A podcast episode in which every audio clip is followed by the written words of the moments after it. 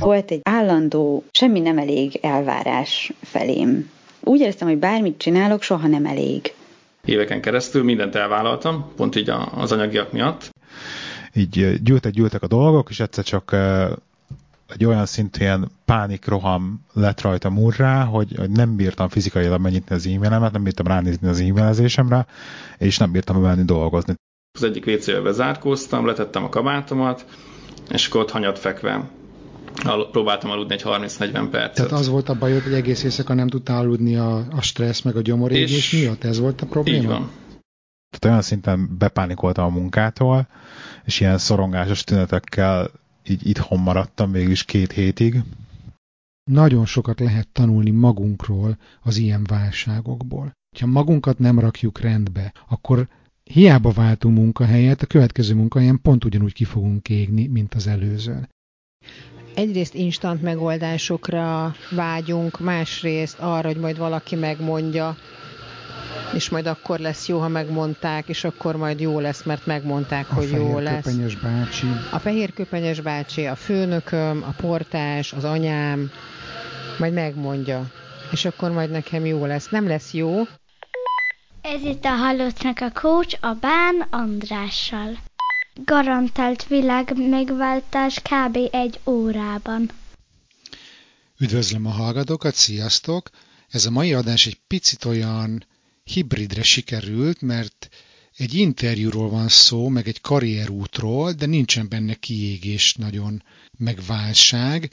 Viszont van benne egy csomó olyan érdekes téma, ami már korábban tárgyalt topikokhoz kapcsolódik, és ez a bemutatkozása Évának, aki toborzó, HRS, és majd a következő adásban részletesen meg fogjuk vele beszélni azt, hogy mire kell odafigyelni egy jó állásinterjúhoz, hogyan tudjuk megtalálni álmaink munkáját.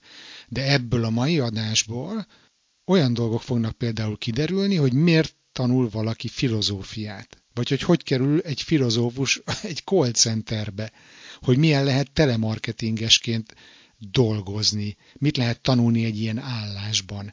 Lesz egy nagyon hasznos, praktikus tip arra, hogy hogyan kell sértés nélkül lerázni a minket hívogató telemarketingeseket, és nem megyünk el amellett se szó nélkül, hogy milyen kihívásai vannak egy vezetőnek, hogy mi a feladata igazából egy főnöknek, és hogy általában milyen háres feladatok hárulnak egy vezetőre. Fogadjátok a mai vendégemet sok szeretettel. Figyelj már Éva, hogy, hogy meséld már el nekem, hogy te miért lettél a HRS? Hogy jött ez neked? Um, én uh, eredetileg filozófia szakon végeztem. Um, én azt gondoltam akkor 18 évesen, hogy, uh, hogy az élet nagy kérdéseivel mindenkinek foglalkoznia kell, az élet értelme, meg minden és volt is ebben szülői támogatásom, és még azt is gondoltam, hogy 18 évesen ez nagyon irracionális elvárás, hogy valaki kitalálja, hogy ő mivel is szeretne foglalkozni. Tehát ezt teljesen reménytelennek gondoltam akkor.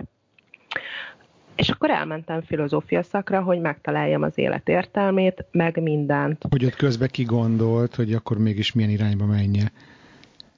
Azt nem, azt nem vártam a filozófia szaktól, hogy, hogy kivárjam, hogy milyen irányba menjek. Abszolút egy olyan időszaknak gondoltam ezt, amikor, amikor így szerelemből foglalkozhatok valamivel, ami fogadni nekem egy olyan alapot az élethez, ami nagyon jól fog jönni, bárhova is kerülök az életben, egy, egy attitűdöt, egy gondolkodásmódot, és én ezt abszolút megkaptam a filozófia szaktól, tehát, hogy abban nagyon sokat segített, hogy ott nagyon sokféle gondolattal találkozik az ember, hogy jó értelemben, hogy így is lehet gondolkodni a világról, meg úgy is lehet gondolkodni a világról, és akkor emellett érvelni, tehát, hogy egy ilyen nyitottságot tanul az ember, illetve azt, hogy hogy ezt viszont fel is kell építeni, tehát hogy nem, nem lehet akármiket mondani szabadon, hanem ott megtanítják az embert jó esetben érvelni is azok mellett, a dolgok mellett, amiket ő így kigondol.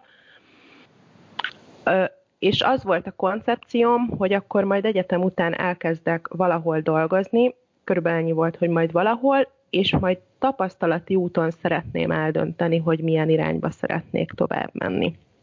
És akkor ez így is történt? És akkor ez így is történt.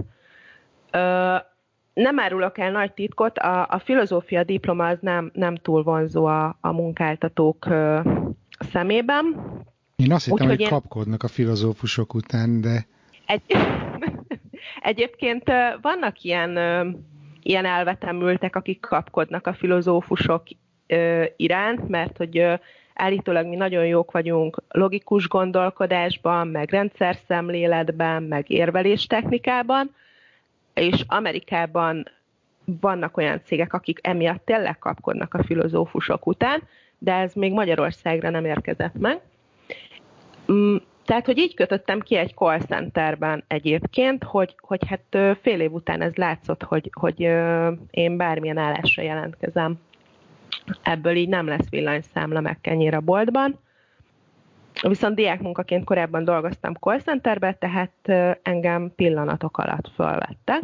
Várj, várj bocs, csak hogy mond, mondjuk el a hallgatóknak, mert ők nem Igen. tudják, hogy te ezen a call center vonalon kapcsolódtál Igen. ide a, a, az egész halottnak a coachhoz, akkor volt, amikor rám írtál, hogy tudnál mesélni, akkor lehet, Igen. hogy egyébként ez pont most fog megtörténni, hogy tudsz mesélni erről egy kicsit? Igen, abszolút. A, ugye a Piroskának ö, volt egy podcast adása arról, mikor ő egy kényszerű szünet miatt bekerült egy multi call centerében, én nem is, még csak nem is egy olyan call centerbe dolgoztam, mint ő, mert ez nem egy SSC volt, ahova én bekerültem, hanem ez egy magyar cég volt, a, amelyik azzal foglalkozott, hogy más cégek felbérelték őket, hogy eladják a, a termékeiket. Ez szerintem így a 90-es évekből, meg a 2000-es évekből lehet nagyon ismerős, amikor így random számokról kapott az ember hívást, és nem tudom, a, a zseblámpától kezdve a pónilovon át, a biztosításig mindent megpróbáltak eladni az embernek telefonon keresztül. Várj egy picit, tehát hogy akkor ez egy ilyen fordított irányban működő call center, hogy nem titeket Igen. hívtak, hanem ti cold call-ként Igen. próbáltatok eladni valamit? Igen, igen, Fia, igen. igen, ennél igen. nehezebb munkát keveset tudok kitalálni. Jó, mondjuk bányába dolgozni, de hogy, hogy azért ez nem egy könnyű munka, igaz? Ez nem, ez nagyon kemény. Tehát, hogy itt, itt szerintem az ember, tehát, hogy nem, nem mondanám, hogy személyiségfejlődésen megy keresztül, de inkább azt mondanám, hogy egy csomó gátlást muszáj se perc alatt elengedni, és, és nagyon hamar felszed az ember mindenféle a, most a skill szó jut eszembe, tehát hogy ilyen képességeket, készségeket, hogy ezt, ezt hogyan lehet csinálni, ahhoz, hogy, hogy egyszerűen tényleg túl éljen ebben a, a világban. Tehát, hogy, hogy ezt úgy kell elképzelni, hogy egy ilyen call center operátor napi 100-150 emberrel beszél egy nap, és ezeknek a 80%-a nem túl kedvesen fog reagálni a hívásra. Figyelj, bocs Évi, akkor most légy szíves okítsál, mert nekem többször ja? van, é, tehát ez nem tudom, Magyarországon megy még, de Svédországban így azért rendszeresen hívogatnak, hogy a bank, banki hiteledet, meg nem tudom mit, ide ragd, oda ragd, meg telefoncsomagot váltsás, stb. És én tudom, hogy ezek az emberek, akik hívnak, brutálisan ki vannak képezve arra, hogyha én bármit mondok, ők tovább tudják folytatni a beszélgetést. Mondd meg nekem, meg a hallgatóknak légy szíves, hogy mi az a mindent vívő mondat, amivel úgy le lehet zárni egy ilyen eh, marketing hívást, amivel nem gyalogolunk bele a call centeresnek a lelkébe, viszont nem rabolják az időnket, és nem megy el az életkedvünk. Mit, mit kell mondani? Hát ugye a GDPR és az egyéb adatkezelési jogszabályok egyéb szigorodása miatt az egy Jolly Joker mondat, hogy már az elején mondja az ember, hogy ő nem járul hozzá az ilyen irányú adatkezeléshez, és emiatt ezt a hívást szeretné is ő befejezni. Szuper. Tehát ez, a, ez, ez, a, ez az ultimate trükk. És a GDPR előtt? Egyébként Magyarországon a GDPR előtt is azt hiszem infokommunikációs törvénynek hívják ezt a, ezt a ezt a jogszabályt, de most ebben bizonytalan vagyok. Lényeg az, hogy a GDPR előtt is nagyon hasonló szabályozás volt érvényben Magyarországon. Mm, a GDPR csak annyiban hozott újdonságot, hogy ott nagyon magas összegű büntetési tételeket lehet kiszabni. Az előző jogszabálynál nem voltak annyira magasak a büntetési tételek, ezért a cégek sokkal szabadabban kezelték ezeket az adatokat, mert azt mondták, hogy bevállalják ezeket a büntetési tételeket. Értem. Na jó, akkor vissza te történetedhez, tehát, hogy filozófus pályakezdőként rádöbbentél hamar, hogy kéne azért mondjuk pénzt is keresni a munkáddal, és akkor ez egy könnyű vagy könnyen elérhető opciónak tűnt, hogy elmenni call centerbe. És ugye a 35. halottnak a coach podcast epizódba, amit ugye említettél te is, a, a Mészáros Piroska színművésznő, akinek e, nem volt munkája, és ő, ő is egy call centerben kötött ki, amiből egy dokumentarista darabot készített, a Call Girl, hogy ugye ott is arról beszélgettünk, hogy jó, hát azért ez eléggé szarbír lenni, de hogy azért rengeteg előnye van, Például az, hogy pályakezdőként nyelvtudással, kultúrkörülmények között normális pénzért tud az ember dolgozni. Hogy ez igaz? Mesélj erről nekünk. Igen, a, ugye ezeknek a, az értékesítési call centereknek még az a plusz előnye munkavállalói szempontból, hogy ide még nyelvtudás sem kell. Ja, Tehát, tényleg, aha ahol én dolgoztam, annál a két cégnél rengeteg olyan, olyan új felvételes volt, aki akkor került föl vidékről Budapestre, gyorsan kellett neki valamilyen állás, vagy leérettségizett, és nem volt szakmája, és, és el kellett kezdenie dolgozni. Tehát rengeteg ilyen embert vettünk föl, aki aki ugyanúgy tanástalan volt, mint én a, a filozófia diplomám után, és gyorsan kellett neki valami lehetőség. Azért azt gondolom, hogy ezek a call centerek munkáltatóként mm, nem annyira színvonalasak vagy jók, mint mondjuk egy SSC, tehát egy, egy multi, és amiatt egy másfajta nyomás van folyamatosan, hogy az értékesítési számokat hozni kell. Tehát, hogy ott ö, amiatt nagyon nagy a fluktuáció, a lecserélődés, hogy a, az elején nagyon keményen, hát szinte tapossák az újakat, hogy minél hamarabb hozzák az értékesítési számokat, és aki nem hozza, vagy nem látják benne a lehetőséget, azokat kegyetlenül lecserélik. Értem. És akkor te mennyi időt töltöttél ebben a környezetben? Én három évet dolgoztam így, több mint három évet dolgoztam így. De várjál, hogyha de... jól értem, akkor te ilyen értékesítőnek mentél oda, de aztán, mint hogyha abból, amikor azt mondtad, hogy vettünk föl, abból az a benyomásom, mint hogyha már ott átavanzsáltál volna HRS-nek, vagy recruiternek, vagy hogy... Én nagyon hamar csoportvezető lettem, tehát hogy én három hónapnál tovább ezt, a, ezt az értékesítési vonalat nem csináltam, hanem ö, nagyon hamar kiemeltek csoportvezetőnek, nagyon nagy szerencsém volt, akkor jött egy új call center menedzser, és ő, és ő három-négy kollégát, aki, aki diplomásként véletlenül oda tévedt a call centerbe, azokat kiemelte csoportvezetővé. Volt egy olyan kolléganőm, aki egyébként jogász volt, csak nem volt meg az utolsó szakvizsgája, ezért fél egy évet ott még eltöltött a call centerben, amíg meglett a szakvizsgája. Tehát, hogy ilyen válogatott csoportvezetői gárda volt. A filozófus és a jogász. És a filozófus és a jogász voltak a csoportvezetők.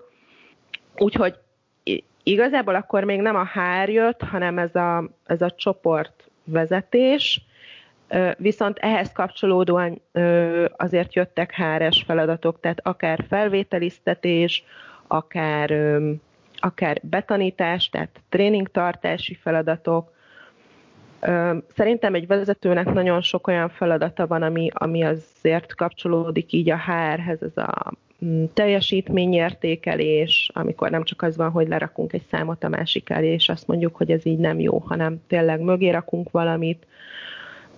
Hát igen, meg az elbocsátások is, tehát hogy, hogy szerintem egy vezetőnek ott kell ülni, mikor, mikor azt mondja a hár, hogy már pedig valakire nincsen szükség.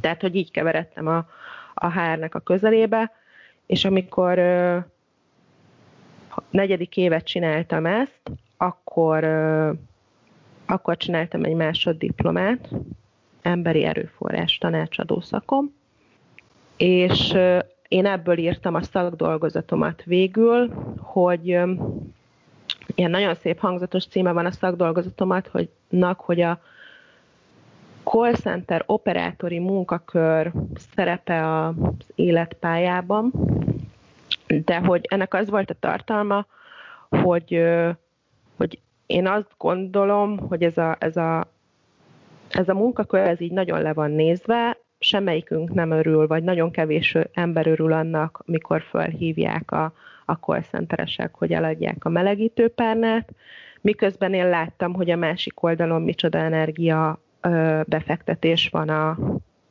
az operátorok részéről ebben a munkának, és hogy azt gondoltam, hogy ennek, ennek, ennek mégiscsak kell, hogy valami értelme, vagy haszna, vagy, vagy valaki, valakinek ez valahogy mégiscsak jó kell, hogy legyen. És, és ki, ki találtál, akinek ez jó? Egyébként a szakdolgozatnak az lett a konklúziója, hogy azok, akik ebben a munkakörben dolgoztak, és végül elhagyták, ezt a pályát, a legtöbben azért úgy emlékeznek vissza, hogy ennek volt hozzáadott értéke a, az életpályájuk szempontjából.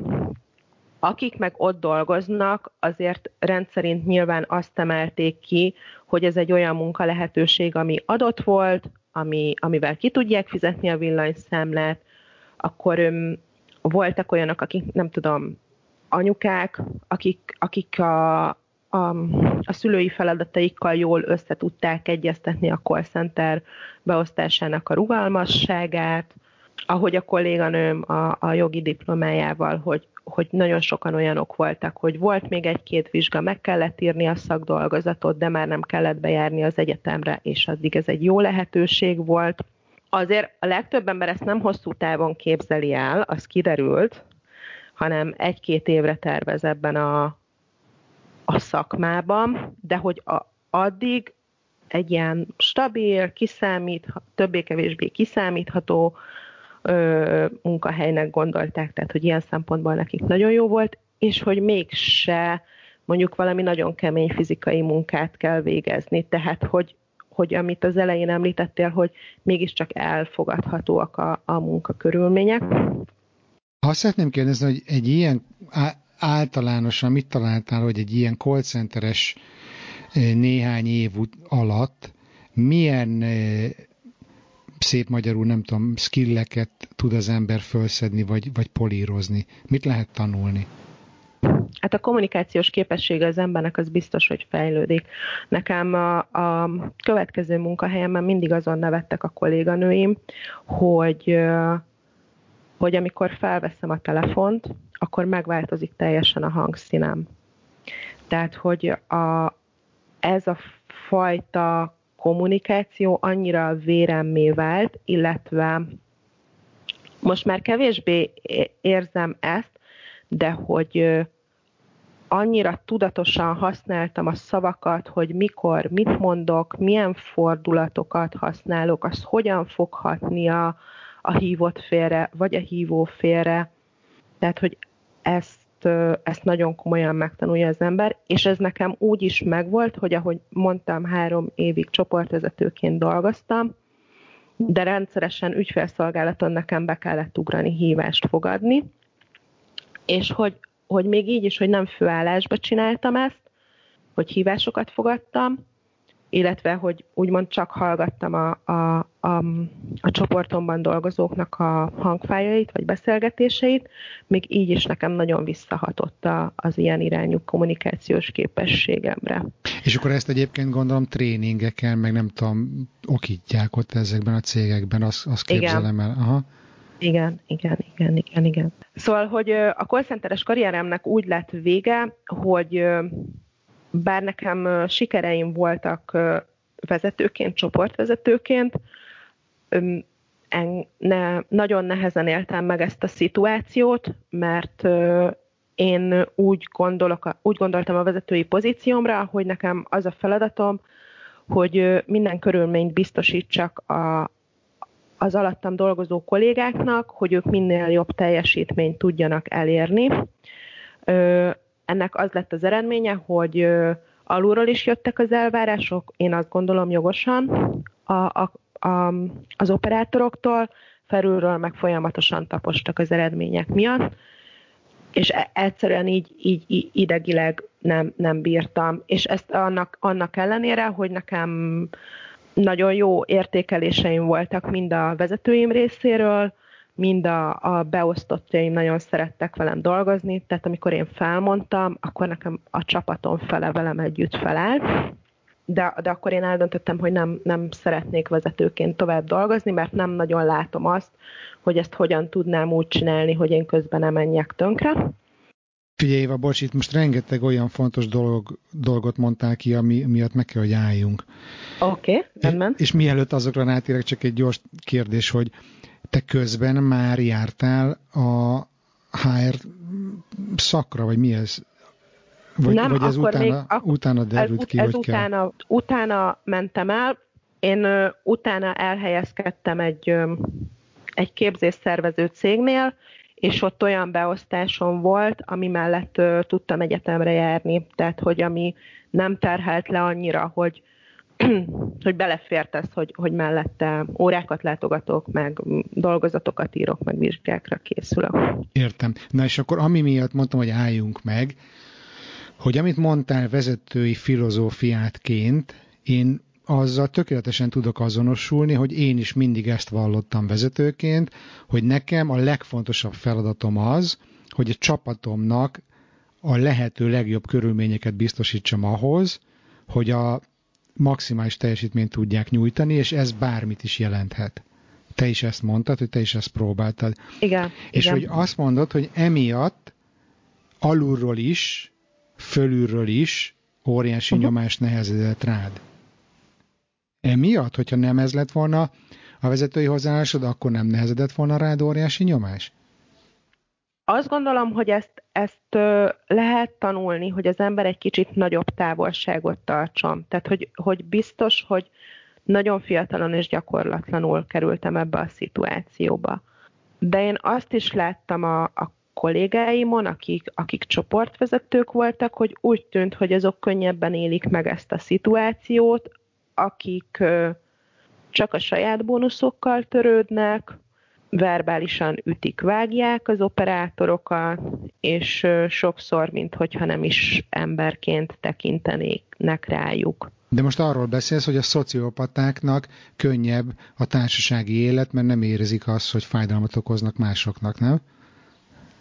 Igen, igen, igen, igen, igen. De most igen, ez nem jelenti azt, hogy én is szociopata akarok lenni, és hogy én nekem, nem, nem, nekem nem. az az elképzelésem, hogyha vezetőként te tényleg sikeresen mindent lehetőséget megteremt, megteremtesz a beosztottaidnak, hogy jól tudjanak teljesíteni, akkor az hozza magával a magas teljesítményt, a jó számokat, ami miatt, ha normális a vezetés, akkor látják, hogy figyelj, ez működik, jönnek a számok, akkor hagyjuk ezt a e, emberszerető évát, és hagy simogassa a fejüket, vagy hagy adjon nekik többet, mint a szociopatta másik csoportvezető, nem? Lehetett volna ez is, de hogy, de hogy itt azt gondolom, le, lehet, hogy azért, mert ilyen volt a terület, hogy értékesítési terület volt, itt mindig magasabbra kellett ugrani, tehát soha nem volt az elég, amilyen magasra sikerült ugrani, meg folyamatosan versenyeztették egymással a csoportokat, nekem ez a, ez a fajta közeg ö, ö, nagyon nagy stresszel járt, hogy minden nap be kell bizonyítani, hogy még mindig jók vagyunk, még mindig jók vagyunk, és még mindig tudjuk hozni azt a szintet. De figyelj, figyelj Éva, bocs, te mint HR-es már láttál egy-két vezetőt, gondolom. Igen. É, még, nem, még nem tudjuk, hogy milyen környezetben dolgozol, azt lehet, hogy most megmondhatjuk, hogy multi környezetben vagy HR-es? Igen, multi, igen, multi Jó. környezetben vagyok HR-es. Egy, még jobb. Tehát, hogy láttál már néhány vezetőt HR-esként, uh-huh. hogy te a tapasztalatod alapján úgy látod, hogy azok a vezetők sikeresebbek, akik ütik, vágják az embereiket? Ezt egyébként nem gondolom, és pont ahogy így mm, hú, honnan fogjam meg. Én később HR-esként egy másik cégben abba a helyzetbe keveredtem, de tényleg keveredtem, hogy megint csoportvezető lettem, és akkor toborzókat irányítottam, és az egészen másfajta élmény volt, amiatt, hogy hogy nem volt ez az állandó nyomás, hogy a, a számok, és ma mit csináltunk, és ebben az órában milyen ö, ö, ö, hány, nem tudom, melegítőpárnát adtunk el, tehát, hogy ott ö, sokkal nyugodtabban és kiegyensúlyozottabban tudtam működni, mint vezető. Értelek. Egyébként, Akkor ez egyébként inkább a környezet, nem? Nem szerettem, de hogy, de hogy, de hogy igen, tehát, hogy inkább a környezet volt a call centerben olyan, ami túl nagy nyomást a, jelentett neked vezetőként, ugye? Igen, igen, igen. És igen, valószínűleg igen. ott azért is voltak sikeresebbek a szociopata főnökök, mert ők lehet, hogy azt sem érzékelték, hogy rájuk nyomás lehezetik. Nem? Igen. De egyébként nagyon érdekes volt olyan szempontból, hogy öm, én nem én sikeres voltam ott, tehát hogy a számokat az én csapatom nagyon jól tudta hozni. Igen, csak hogy neked érzelmileg ez mennyibe került ez a siker itt, az a kérdés, nem? Sokba, sokba. Hmm. Tehát, hogy ilyen szempontból nyilván nem volt egy sikertörténet. Hmm. Na jó, szóval, hogy akkor elmentél egy eh, rendezvényszervező cégbe, közben elvégezted ezt a HR szakot, Aha. és akkor utána, gondolom, elhelyezkedtél HR-esként? Igen, igen. Recruitment. Pontosításként pontosításként képzős, képzésszervező cég volt, ami egyébként azért volt Bocs, nagyon aha. hasznos, mert ugye semmi gond, azért volt nagyon hasznos, mert ugye a képzés is a, a HR egyik ö, oldalága. Igen, és utána egy olyan cégnél helyezkedtem el, amelyik más cégeknek toboroz munkaerőt, tehát hogy munkaerő kölcsönzéssel foglalkozik. Tehát, hogy itt kezdtem a a HRS pályafutásomat. Tehát rabszolgakereskedelem, mondjuk ki. Tényleg, nem, tudom, ez szarpoén volt. Szarpoén volt. Én vezetőként egyébként nagyon sokat dolgoztam ilyen munkaközvetítő cégekkel, nemzetközi munkaközvetítő cégekkel, uh-huh. úgyhogy kliensként van elég nagy tapasztalatom ebben a, ebben a játékban, ahol te voltál a, a mhm. toborzó. Világos. Ja. Most ilyen önző módon csak annyit tudnék mondani, nekem ez egy nagyon jó induló lehetőség volt.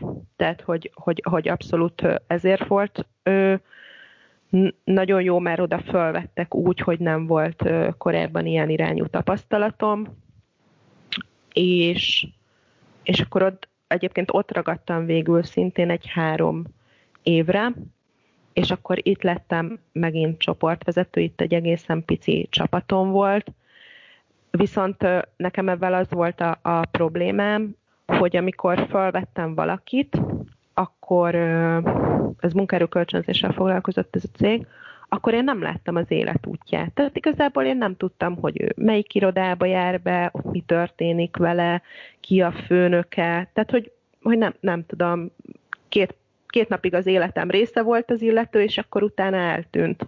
És nekem ez egy ilyen nagyon-nagyon nagy hiányérzet volt, Egyébként ehhez, ehhez tudok kapcsolódni. Én amikor Budapesten egy, egy SSC-ben dolgoztam pénzügyi csoportvezetőként, akkor ott ilyen mass recruitment volt, tehát folyamatosan vettünk fel embereket a hatalmas növekedő szervezetbe, tehát kb. Uh-huh. hetenként interjúztattam, és akkor volt néhány vezetőt a HR kiképzett interjúztatni, vagy recruitmentre, de igaz, igazából interjúztatni, és nagyon szerettem azt, hogy amikor valaki, aki nálam interjúzott és bekerült a cégbe, hetekkel, hónapokkal később találkoztam vele a folyosón, vagy a kávégépnél, és akkor meg tudtam kérdezni, hogy hova került, hogy mennek a dolgok, ezt így nagyon, nagyon élveztem. Ez sokat hozzáad. És akkor ez volt, ami neked hiányzott, gondolom. A, igen, ami ez, ez nagyon hiányzott, meg, meg ráadásul én sokszor arról nem is tudtam, hogyha mondjuk kilépett, tehát hogy hiába volt munkaerőkölcsönző, az már nem rajtam keresztül történt, hogyha akár elküldték, akár, akár kilépett, tehát hogy semmi közöm nem volt utána hozzá. És ezért mindenképpen szerettem volna úgymond vállalati oldalra átkerülni, és most már két éve egy multinál dolgozom toborzóként, tehát abszolút kielégül ez irányú igényem, hogy látom, hogy hol dolgozik, tudom, hogy kivel dolgozik, és valamennyire így a, a pályáját is, is láthatom, követhetem a, azoknak, akiket felveszek. Na figyelj, szuper, tök érdekes volt a pálya, amit eddig befutottál, hogy hogyan lesz egy eh, világra kíváncsi 18 évesből, aki filozófiára megy, egy nagy multicégnél egy HR toborzó, én szeretném, hogyha most a adásnak a második felében konkrétan a HR és a toborzással kapcsolatos kérdésekről beszélgetnénk, uh-huh. meg jött néhány hallgatói kérdés, amit a végén szeretném, hogyha megpróbálnál megválaszolni, rendben? Jó. Na ez a bizonyos adás második része olyan hosszúra sikeredett, önmagában egy órásra, hogy azt külön vettem, és jövő héten fogjátok tudni meghallgatni itt a Halottnak a Coach podcastben. Kedves hallgató, neked nagyon szépen köszönöm a mai figyelmedet, remélem tetszett az adás. Ha te is érzed a változás szükségét, de nem tudsz egyedül elindulni az utadon, vagy nem vagy biztos benne merre indulj, akkor ne félj segítséget kérni. Amennyiben velem szeretnéd bizalmasan átbeszélni a problémádat, vagy az elakadásodat, akkor foglalj egy Skype konzultációt. Az első alkalom ingyenes. További részletek és kontakt a halottnak a coach.hu weboldalon. Ha csak szeretnél egy jó kis közösséghez tartozni, akkor pedig csatlakozz a podcast zárt Facebook csoportjához, amelynek neve Halottnak a Coach Podcast Közösség. Itt nagyon jó kis beszélgetések mennek, extra tartalmak elérhetők. Úgyhogy ha csatlakozol, biztos nem maradsz le semmiről. Köszönöm még egyszer a figyelmet, a viszont hallásra.